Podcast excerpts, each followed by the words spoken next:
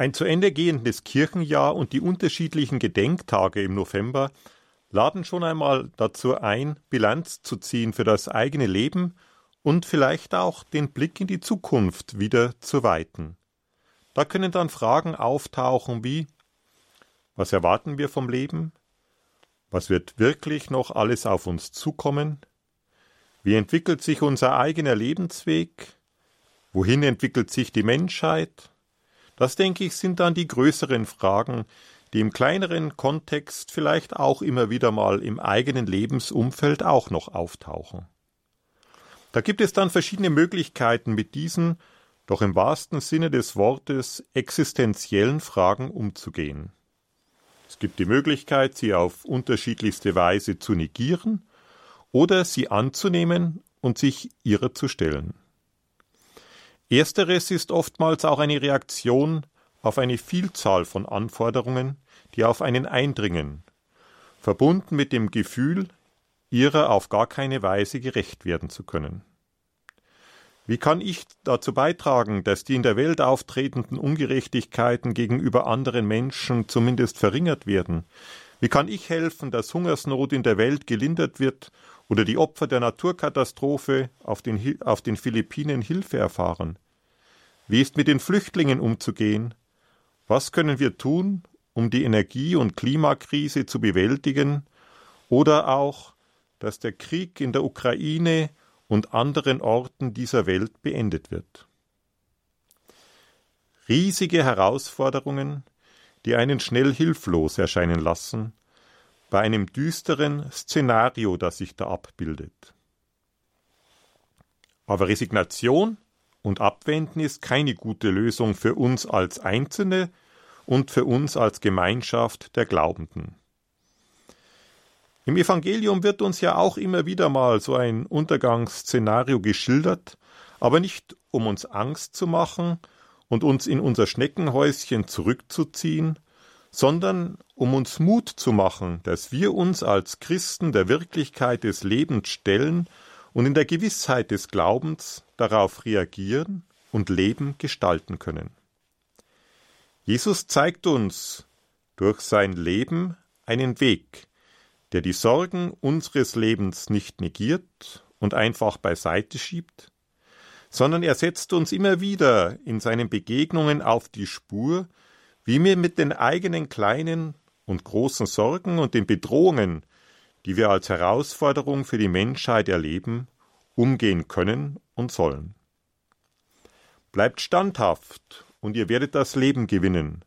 So ruft er den Jüngern und uns in die jeweilige eigene Lebenssituation hinein zu. Dass es viele sorgenvolle und bedrohliche Momente gibt, dass aber die angstvolle Sorge von der Sorge um das Reich Gottes im lebendigen Glaubenszeugnis überboten werden kann. Das möchte er uns nahebringen. Die Gegenwart ist und bleibt auch inmitten aller Schwierigkeiten die Zeit des Zeugnisses für das Evangelium.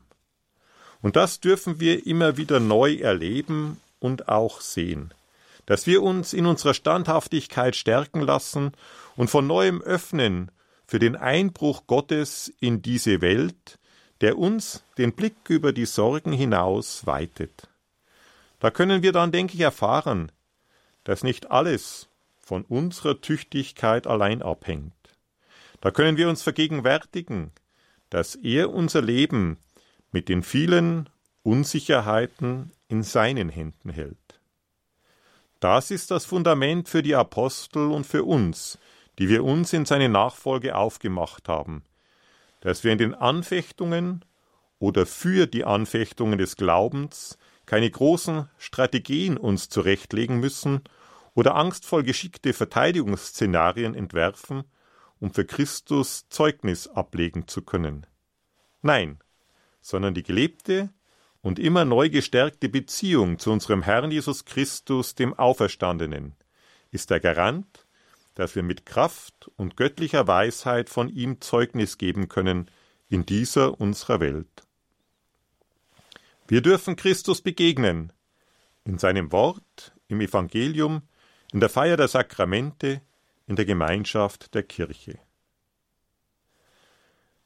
Der Optimismus, der die Verbreitung der frohen Botschaft von der erlösten Menschheit seit der Auferstehung begleitet, er kann und darf auch unser Handeln beflügeln. Vielleicht werden wir dann von manchen auf den ersten Blick als Exoten eingeordnet. Aber die Sorge um das Reich Gottes, sie muss sich auch im Alltag bewähren. Wir stürzen uns dabei angesichts der Bedrohungen und Gefahren nicht ins Unglück. Von Gott getragen dürfen wir diesen unseren Weg gehen und ihn auch kraftvoll fortsetzen. Große Gestalten, wie am heutigen Tag natürlich auch die heilige Elisabeth oder in der Erzdiözese München und Freising der heilige Corbinian oder die Mutter Teresa, um nur einige zu nennen, sie haben durch ihren Einsatz und das liebende Zugehen auf die Menschen und die Nöte der jeweiligen Zeit in den verschiedenen Ländern gezeigt, was es heißt, Gott lebendig zu machen. Nicht die Macht und Willkür derer, die nur auf sich selbst schauen und die Not der anderen marginalisieren, muss uns schrecken, sondern die Tatsache, dass Gott in allem seine schützende Hand über seine Getreuen hält, zieht auf uns antreiben. Im Evangelium wird das in dem Wort festgehalten, nicht einmal ein Haar wird von eurem Haupt verloren gehen. Das Vertrauen auf und in ihn darf uns motivieren, diese Welt zu gestalten, sie zu einer besseren zu machen, nicht nur für wenige Privilegierte, sondern für alle Menschen auf diesem Erdkreis. In der eigenen Ausdauer und im Vertrauen auf Gottes Fürsorge können wir das Leben, das wahre Leben auch tatsächlich gewinnen.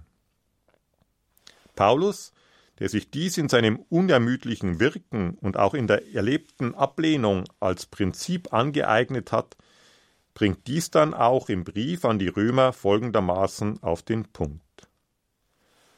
Was immer auch sein mag, Gott lässt den Seinen nichts widerfahren, was ihnen nicht zum Heile dient. Ich denke, dass das etwas ist, was uns motivieren kann, die Zukunft zu gestalten, und dazu dürfen wir auf den Segen Gottes vertrauen, der uns in diesen Tag mit hinein begleiten möge. Und so segne uns an diesem Tag, an dem Gedenktag der heiligen Elisabeth, auf deren Fürbitte wir auch vertrauen, der dreifaltige Gott, der Vater und der Sohn und der Heilige Geist. Amen.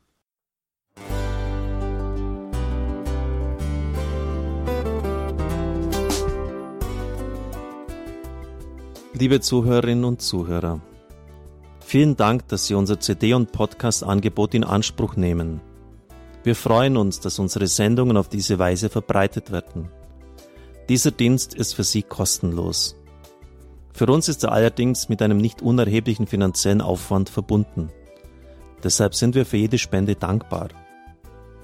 Alle Bankverbindungen unserer Spendenkontos können Sie über unsere Homepage horeb.org unter dem Menüpunkt Spenden einsehen.